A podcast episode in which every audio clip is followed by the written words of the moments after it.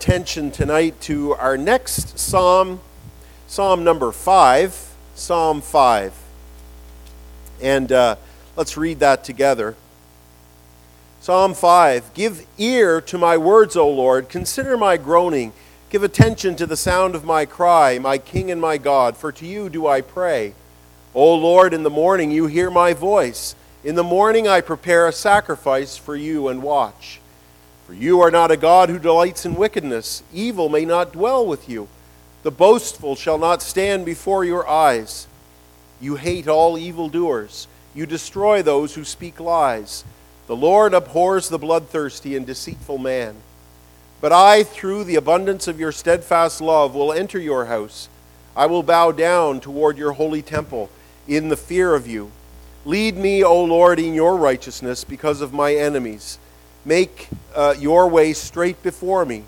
For there is no truth in their mouth. Their inmost self is destruction. Their throat is an open grave. They flatter with their tongue. Make them bear their guilt, O God. Let them fall by their own counsels. Because of the abundance of their transgressions, cast them out, for they have rebelled against you. But let all those, let all who take refuge in you rejoice. Let them ever sing for joy and spread your protection over them, that those who love your name may exalt in you. For you bless the righteous, O Lord. You cover him with favor as with a shield. And tonight we're going to look at this uh, psalm, and uh, many think that this is still within the, the ballpark of uh, um, David's dealings with Absalom. And they think that because this the, some of the themes are similar, that it's kind of taking in the same uh, uh, situation, and that may or may not be the case. Uh, but uh, the psalm stands really on its own.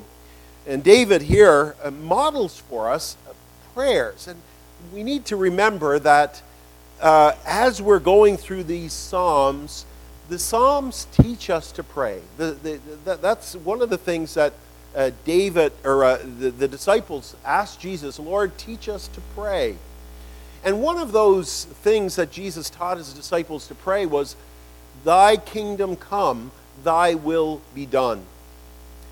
And I want you, as we go through this psalm together, to think about what we've been talking about in Proverb, in, in the book of Revelation, rather.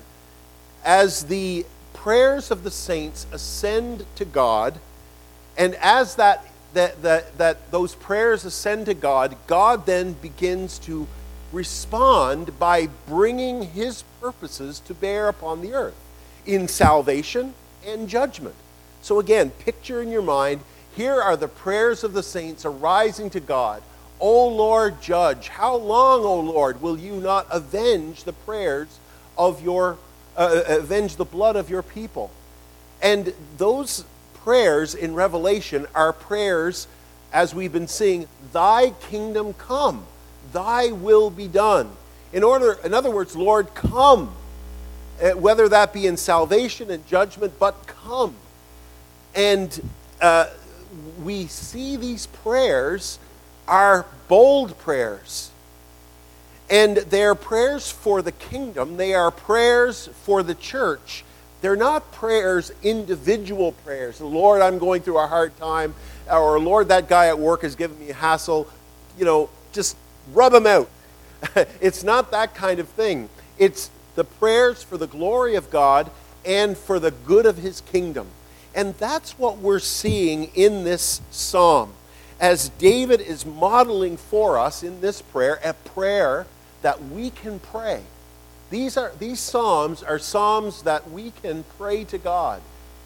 And we can challenge ourselves. I know I've been, as I've been studying these Psalms, I've been challenged myself and saying, you know what? I don't pray like that.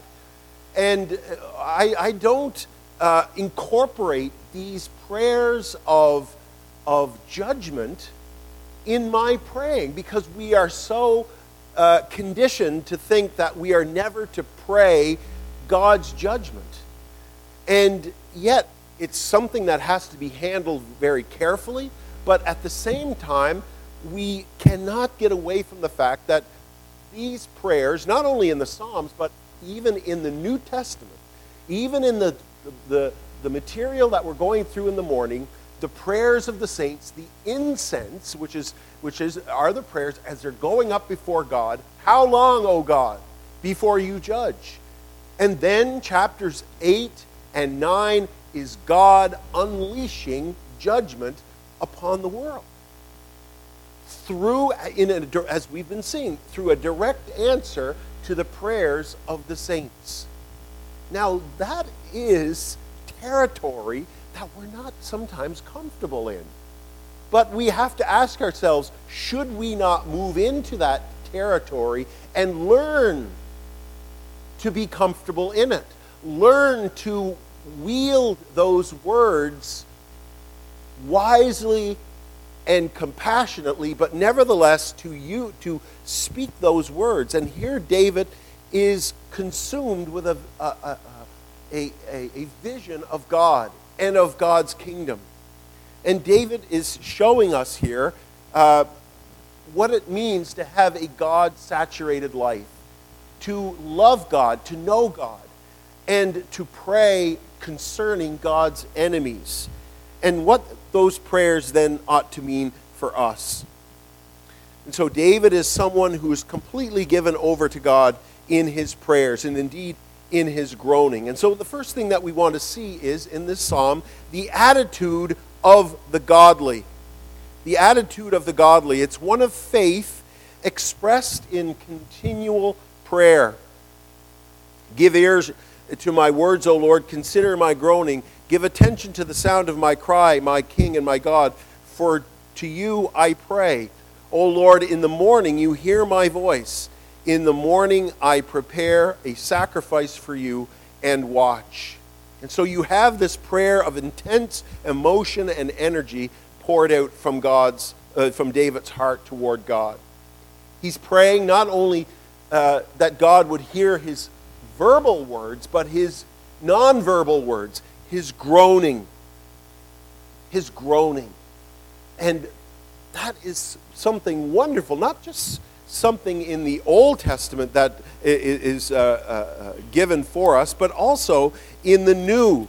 Uh, famously, in, in uh, Romans chapter 8, um, he, he, says there, uh, likewise, the Spirit helps in our weakness, for we do not know what to pray for as we ought, but the Spirit Himself intercedes for us with groanings too deep for words. And so that that interaction. Uh, God can hear. You might be sitting there, you, not, you may not be able to utter a word, but you're groaning. There's a, there's, a, there's a spirit within you, a spirit of longing, uh, maybe of heartbrokenness, or it may be one of joy. But David here is saying, Consider my groaning, consider my sighing. As the deer pants for the water, so lo- the, my soul pants for you, O God. This is what it this is the kind of mindset that David has. And so he says, Consider my groaning. How wonderful when we can't pray. We're sitting there, we can't even open our mouths sometimes because we're so discouraged or we're so, we don't know what to say. We're faced with a situation, we don't even know how to articulate it. And yet, the Spirit of God in us is working. He's taking our words before the throne of grace. And it's the Spirit of God who understands us and understands God. So even though we are uh, quiet, even though we can't speak, God hears our groaning. And so David expresses a great familiarity with the Lord here, doesn't he? Give ear to my words, O Lord. Consider my groaning. Just like a parent will understand a child, a child might be groaning, uh, uh, giving words. They're not saying anything, but they're making these noises that are not that are worrisome to the parent. And the parent kind of knows through the sounds that they're making what their need is. And David expresses that confident familiarity before God that he understands his groaning heart. But his prayer is one of faith expressed in continual prayer. Before David could begin the day, he was conversing with God. Lord, in the morning you hear my voice. And these, are, these aren't just poetic words, these are words of instruction to us to say, how do we acknowledge the beginning of our day? We acknowledge at the beginning of our day and how important it is. Uh, sometimes we say, well, we can pray at different times, and that's true, but it's so important for us as we begin our day to lay things out before God, our work, the things that we're going to do, to give the unknown over to God. We don't know what's coming. We don't know what's coming down the road. We don't know if the person in the um, coming toward us in the car is of a right mind. We don't know. We, we need wisdom and awareness in all the situations of life. And so we commit our day to God. And this is what David is doing. And if it is true that this psalm is still within the, the orbit of the rebellion of Absalom against him, how David earnestly seeks God then, uh, right from the very beginning of the day. Before the sun is up, David is calling out to God. He's groaning after God. And he is calling upon God to hear him. And he says, uh, For uh, to you I pray, my King and my God. David understood that though he was the king of Israel, that God was the true king, that God was the true king and Lord of all of uh, Israel. But David is expressing these words, my. We, can, we need only go to the 23rd Psalm where he says, The Lord is my shepherd. That, that word, my, is very important in the Psalms because it spelled out the personal commitment that God had to, to each one of his children. And so David is saying here, You are my Lord and my God. Spurgeon says here that here is a grand argument why God should answer prayer. Because he is our King and our God. We are not aliens to him. He is the King of our country. Kings are expected to hear the appeals of their own people. We're not strangers to him. We are his worshippers. And he is our God, ours by covenant, by promise, by oath, by blood. That's a powerful uh, uh, a word there that Spurgeon gives, a wonderful commentary on that. And sometimes we hear those words and we say, oh, well, it's just something that David says, my king and my God. But no, he's appealing unto him as one who is in covenant with him by oath, as he says here, by covenant, by promise, by oath, and by blood. You are my God, you are my king by blood, by the blood of your Son. How our, our hearts are moved when we hear our children say that. They call us by name, mom or dad, or, uh, you know, we, we recognize that they are our child and we are their parent. And David is saying the same thing My God, eh, my King and my God. So it's a faith expressed in continual prayer, it's a faith expressed uh, through sacrifice. In the morning, you hear my voice. In the morning, I prepare a sacrifice for you and watch. Well, our bodies, Paul says in Romans chapter 12, are to be offered up to God as a living sacrifice. But each and every day we prepare a sacrifice of praise and thanksgiving unto God. How that ought to season our prayers, right? When we're crying out to God. What a difference that makes. Is it any wonder that Paul, in his letters, is always saying, with thanksgiving, with thanksgiving, with thanksgiving. That what are you doing? You're preparing a sacrifice. You don't have to have a lamb, you don't have to have an animal. You prepare the sacrifice by say, meditating, say, "Oh, God has been so good to me." The goodness of God leads us to repentance. Oh God, you, you see that's what's happening here. When you meditate on God's goodness, you're preparing a sacrifice of thanksgiving in your heart, and you're bringing it to God. And you're laying it, Lord, I thank you for your mercy, for your goodness, your grace.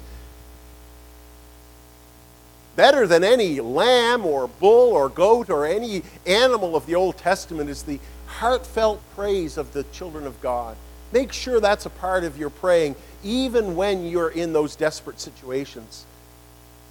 Try to steel yourself, and, and before you just launch into recounting your desperation, to, to remember, to stop, and to give thanks, to offer that sacrifice before God of praise and thanksgiving to Him. And so David says, even in his desperation, even in his groaning, he doesn't forget to prepare the sacrifice. In the morning, I prepare the sacrifice for you and watch. Listen to those words. Let's not carefully run over them. He's hurting, he's groaning, he's in a situation where he's desperately crying out to God. But God is basically saying to him, Hang on a second. Remember who I am. Give thanks for past mercies. And let those now dictate how you pray to me. Let that soothe your worried mind. Let that uh, uh ease your guilty mind. He says, In the morning I prepare a sacrifice for you. What a beautiful picture. That's again a model for you and I when we get up in the morning, how easy it is for us to run out of the house in the morning or just become so busy. And yet in the morning, God calls us to that altar. And He expects us to lay upon that altar our thanksgiving. Lord, thank you for another night that you've spared me. Uh, thank you that I can get out of bed. Thank you that I have food on my table. Thank you that I have a family, that I have friends, that I have a church, that I have all we, the, it's countless. Thank you that we live in PEI. Thank you that we live in Canada. That we're not uh, under the thumb of a totalitarian government. Thank you, Lord, for all of these things. You're preparing a sacrifice. Even before the worries of the day comes, even before all those start crashing in around you, you've prepared the sacrifice, and now it's going up before God. And it's a sweet smell to Him. David understands that, even as a personal worshiper. He doesn't have to wait until he gets to the temple. He can lift up and prepare those sacrifices right away.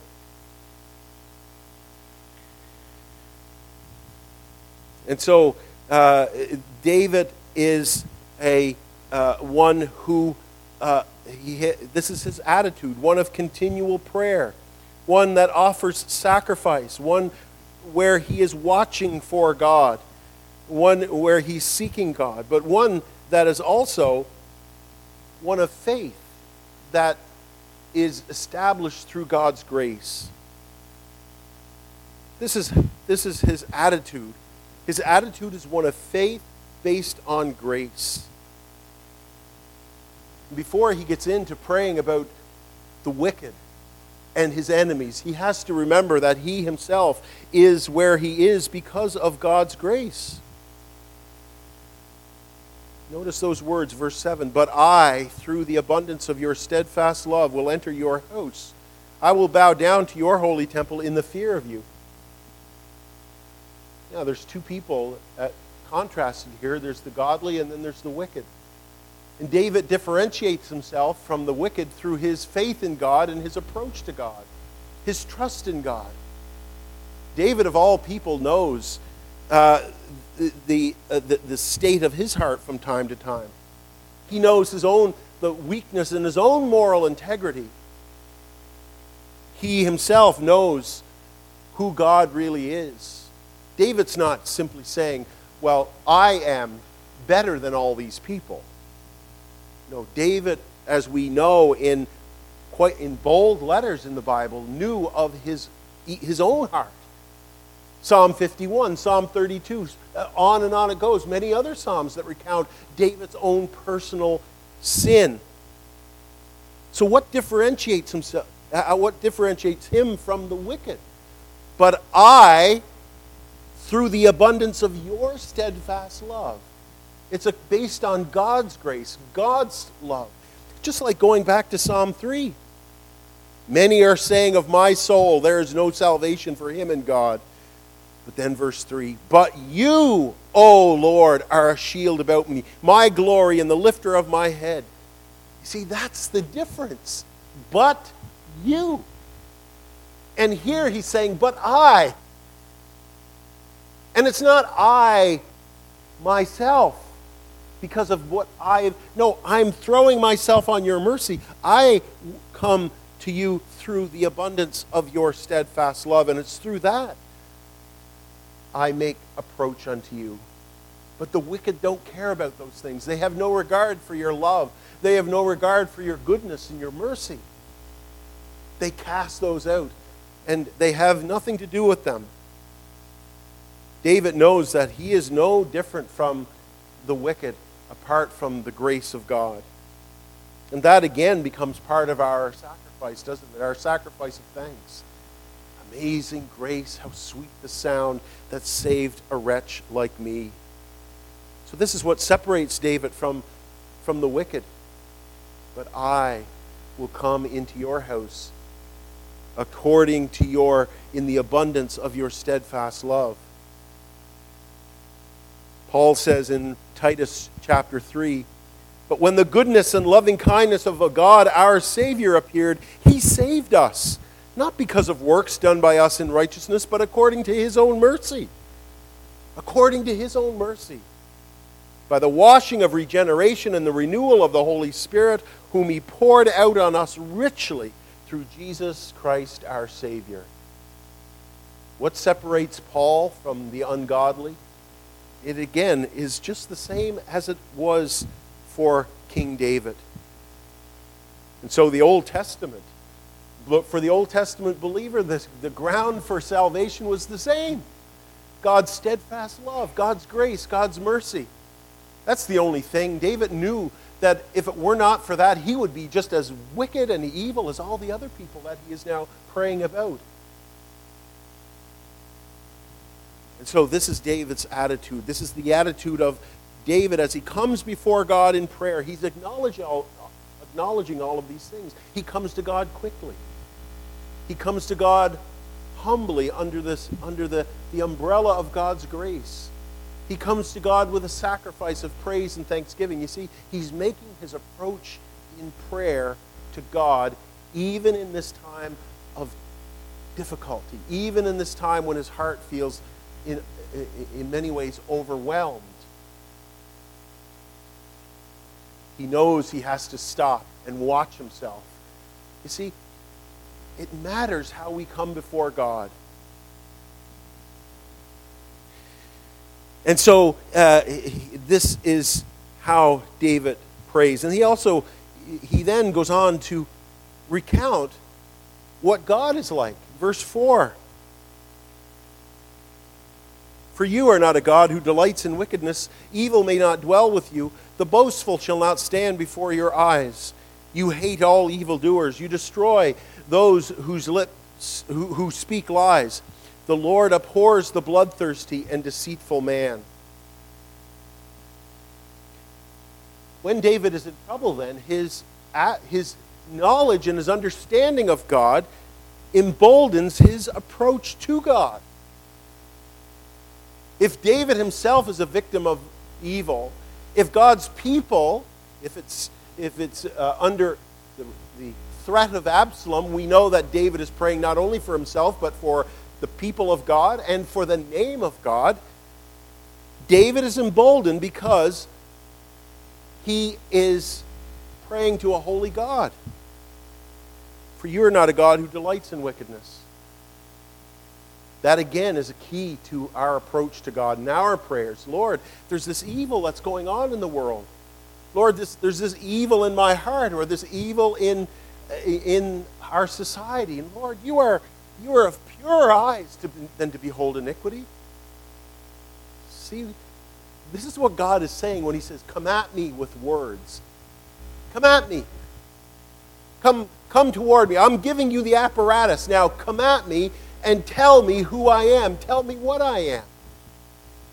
Remind me. Put me in remembrance. This is what God says in His Word. Don't just meander around in your prayers. Just it's, uh, please uh, think of it uh, in terms of the we, God hears our groanings on the one hand, but that doesn't exempt us in the, in the good times for being lazy in our prayers either. Just thinking of whatever comes to our head. No, we go to the Word and we say, This is the language that God wants to hear from me.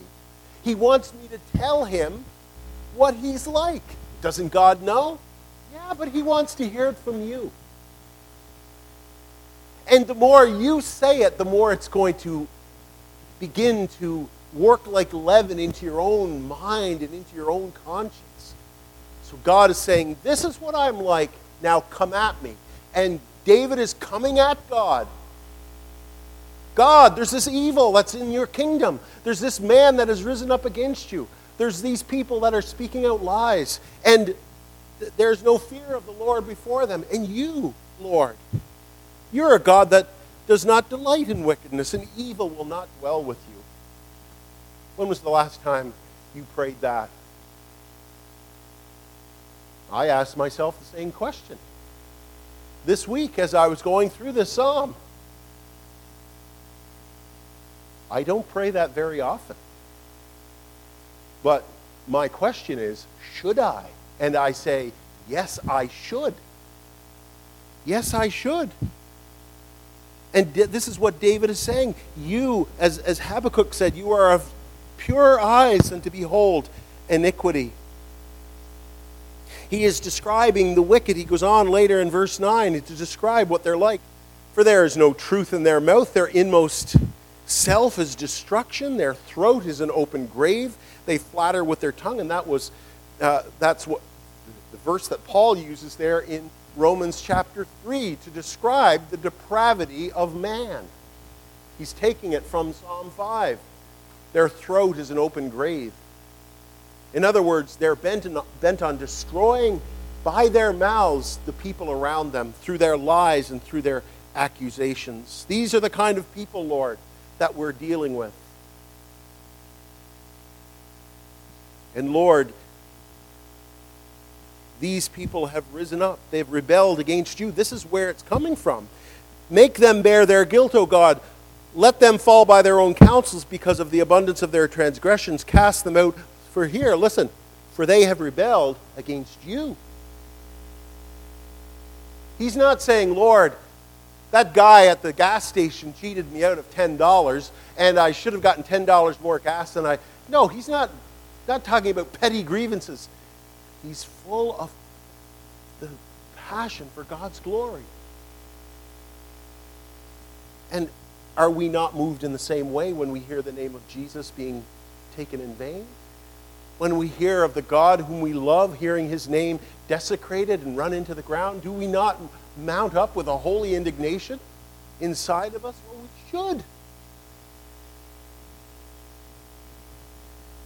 And this is how then the people of God begin to carefully make use of these words and begin to distinguish between personal uh, offenses against us. No. In those situations, we pray, Lord, please forgive this person. Help me to build a bridge with this person. Help me to forgive this person. But there is a higher cause going on when it comes to the kingdom of God and the name of God and the attacking of God's people as we're seeing around the world, as Tim was praying for a few moments ago. When the wicked institutionally and nationally and eh, eh, organizationally rise up against the people of God with slander and hatred and violence. And that, as I said earlier, is what we've been seeing in Roman in Revelation 8 and 9 that these judgments that are now coming down upon the world are in response to the people of God and their prayers down through the centuries. Remember, as I said, it's not just a one time prayer that, these, that is going up before God. This is the incense going up before God from His church in the age in which we live. And as Paul says in Revelation, the, the uh, uh, uh wrath of God is being poured out upon all unrighteousness of men. That's a present tense. It's not waiting till the end time. It's not waiting to the day of judgment. It's. The, righteous, the wrath of God is being manifest against all unrighteousness of, of man. And that, as Revelation tells us, is in response to the prayers of the people of God. These prayers, these prayers. And so the people of God are able to use these prayers discerningly. Again, not to get back at someone in a personal vendetta, but having the higher purposes and interests of the church of God and the kingdom of God in mind. One commentator says it is then possible for the faithful today to use these Psalms in worship for the good of the church. Another has said that both the New Testament authors portray, uh, uh, uh, the, the New Testament authors, rather, portray themselves as heirs of an Old Testament ethic. That means that the New Testament writers, like Matthew, Mark, Luke, and John, Paul, and all these people who write, don't say, okay, well, that was the Old Testament. That was David, and when he was furious and he was just flying off the handle, and we're, we're, we're going to forget that, and we're going to be just super gracious and just forget, forgive whatever people do to us and let the evil prosper, and we're not going to pray about it, and we're not going to ask God to judge it or do anything about it. They don't say that. And again, that's what surely we've been seeing in our study in the mornings that the very things, these staggering things that God is unleashing on the world, is in response to that very thing. That God, God's judgments are unleashed through the prayers of the saints.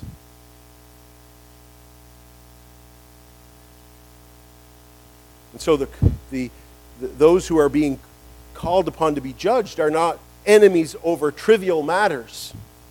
One person again has said that they are people who hate the faithful precisely because of their faith and, and mock God at the same time. So when the New Testament employs these curses, they're simply following an Old Testament pattern.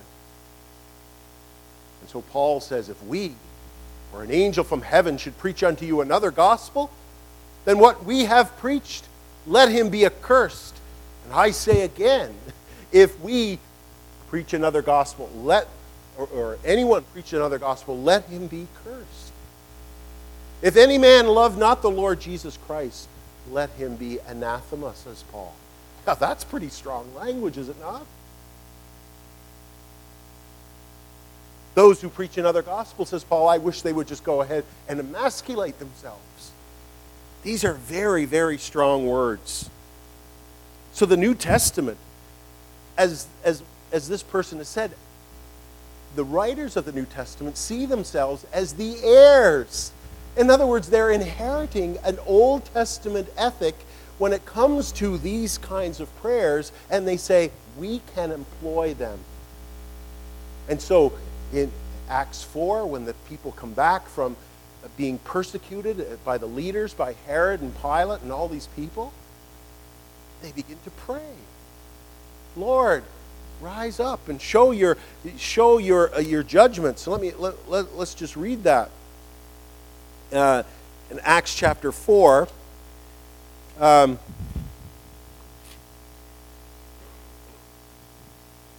they're, they're praying. And when they heard it, they lifted up their voice and said, Sovereign Lord, who made the heavens and the earth and the sea and everything in them, who through the mouth of our father David uh, uh, your servant said by the Holy Spirit, Why do the nations, Gentiles, rage and the people plot in vain? The kings of the earth set themselves against the rulers who were gathered together, against the Lord and against his anointed. And then he goes on and he says, Now, Lord, look upon their threats and grant your, uh, to your servants to continue to speak your word with all boldness while you stretch out your hand to heal.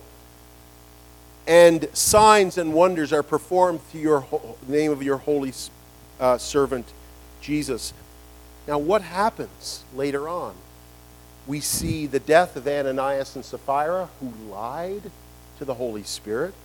We see the death of Herod, who, who, who accepted praise as a god for himself. He was struck down. What's happening? Thy kingdom come, thy will be done on earth as it is in heaven. That's what's happening.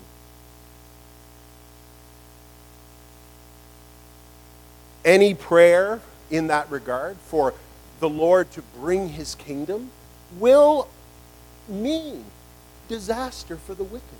When we pray that, again, we, we often, since we've prayed it since we're little children, we sanitize it. Thy kingdom come. We don't even think about what it means.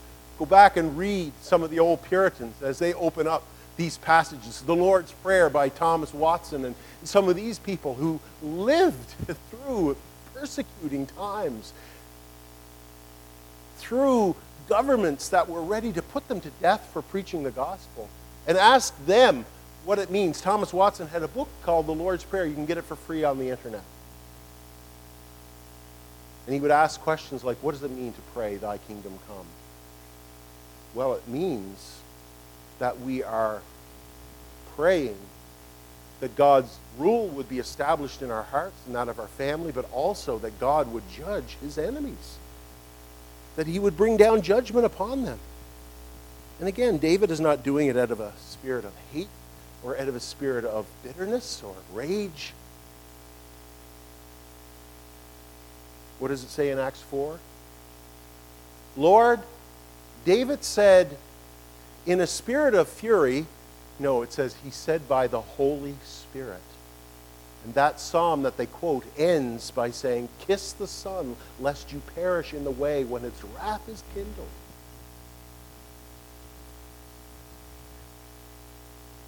But it's also a hope for conversion of these same people. Derek Kidner says that Paul applies some of these curses in his arguments in Romans 11 in a context in which he expects his fellow Jews eventually to turn from resisting the message of Jesus. He uses these Old Testament curses, applies them to the Jews, but with the hope that they will be turned and believe on Jesus. And so David is into some pretty heavy theology here. We have to think about who he's saying, who is saying it, why he's saying it, and the spirit in which he's saying it. We have to take that psalm and say, can this be applied in a New Testament situation? Can believers in the New Testament age pray these prayers? Is it wrong for the people, eh, the saints in Revelation, as their prayers of of uh, uh, uh, their cries going up before God that he would move in judgment for avenging the blood of the saints? Are they wrong? Was Paul wrong to pray judgment on anyone who preached another gospel? But again, we have to understand that we use these words, these Psalms, in a particular context when it comes to God's glory, when it comes to God's church, when it comes to the, the higher purposes beyond the little old self. It's very much like when Jesus says, You uh, uh, heard it said, eye for an eye and a tooth for a tooth. Now, how was that being used? Was Jesus saying that we should do away with capital punishment? No. That idea was saying there were people going around saying eye for an eye and tooth for a tooth. They're applying it to personal grievances. They were personalizing it. But at a governmental level, at an official level, that principle is still applied. But not in a personal level. We don't, we give it over to God. That's why Jesus says, that we move that at a personal level we move away from eye for an eye tooth for a tooth and we say we seek personal reconciliation. We forgive. We we deal with that at a personal level. But if there is a situation in which the government or the police ought to step in and punish that person for what they've done, maybe they've committed a crime of some sort, then that applies. Then David finally says in verse 11, this also is his prayer. But let all who take refuge in you rejoice. Let them sing for joy and spread your protection over them, that those who love your name may exalt in you. For you bless the righteous, O Lord. You cover him with favor as with a shield. Again, much like the other parts of this prayer, these are things that are very strange to our ears. We'll read them, we'll sing them, but do we ever pray these things? Let all who take refuge in you rejoice. When we look around our church at one another and we see fellow believers, let all who take refuge, Lord, here's this person who's sitting next to me. Here's this person in the church. Lord, they're taking it. Let them have joy in their heart because they're trusting in you. Uh, uh Tim, again, in his prayer, mentioned those who are going through times of affliction and, and remembering that they, that they might rejoice in their affliction, that they might find the joy of the Lord even in being going through a difficult time. That those who are believers might find hope and joy because they're taking refuge in God. This also is David's prayer for the godly.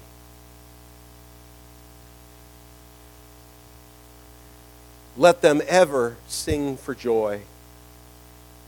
Again, David's interest is in God, that he might be glorified, and spread your protection over them, that those who love your name may exalt in you. Just as he is praying judgment upon the enemies that are coming against God, so in an equal and opposite direction, he's praying for blessing on those who are drawing near to God. And so when it comes to the suffering church, when it comes to our neighbors or people in our church, Lord, may they find comfort in you and drawing near to you. May their hearts rejoice because they are taking refuge in you. For just as you are a God that hates wickedness, you are also a God that delights in righteousness. You delight in people who hope in your mercy. So, Lord, let them be glad. Let them be filled with hope. Think about people in your church. Think about people in your family. Think about people around you who may be going through those things. And say, Lord, they are believers. Let them this morning, let them today know of the joy of knowing you because they are taking refuge in you. This is how David prays. And so, as we close, David rejoices in this. For you bless the righteous, O Lord. You cover him with favor as with a shield. David is confident that because God is holy, he will move in judgment. He, will, he won't let wickedness go unchecked. But neither will he let leave the righteous hanging either, because he delights in them too. He says, For you bless the righteous, because you are righteous. And just as your holy soul recoils from the wicked, so, Lord, you are drawn to the righteous because they hope in you. There's something beautiful in them. You are working something in them. A broken spirit and contrite heart, Lord, you will not despise. And so David prays with confidence. This is what we mean when we pray in his name, according to his will. If any man asks anything in my name, it will be done. If any man asks according to my will, I will do it. And David is praying with such boldness, isn't he? Because he's praying things that he knows God will act upon. Since he is holy, he will judge the wicked. Since he is gracious and righteous, he will uphold the faithful. He will bless them. He will shield them. He will give them joy. And then that becomes a model for you and I.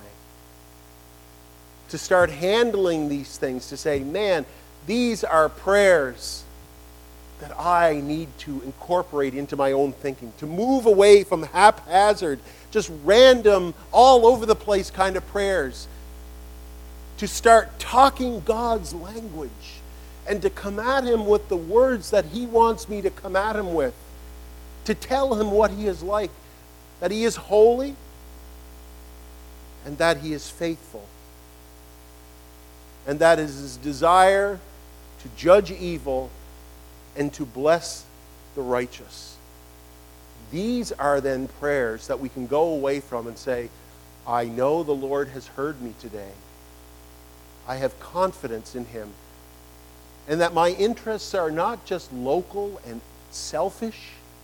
Lord, bless this person. Get me, get me out of this situation, and I, I, me, and me, and so on and so forth. But you're saying, as Jesus teaches us, when you pray, say, Our Father. Lift your eyes to something greater than yourself. Say, Our Father, who art in heaven, hallowed be thy name. Thy kingdom come, thy will be done. Jesus is talking the language of the Old Testament. Jesus is not saying anything in the Sermon on the Mount that the Old Testament wouldn't have already said. He's not reinventing the wheel. And he, tell, he doesn't expect us to reinvent the wheel either. But as we've seen, the New Testament inherits the Old Testament ethic, the Old Testament spirit of praying to the glory of God and for the good of his kingdom. Let's pray.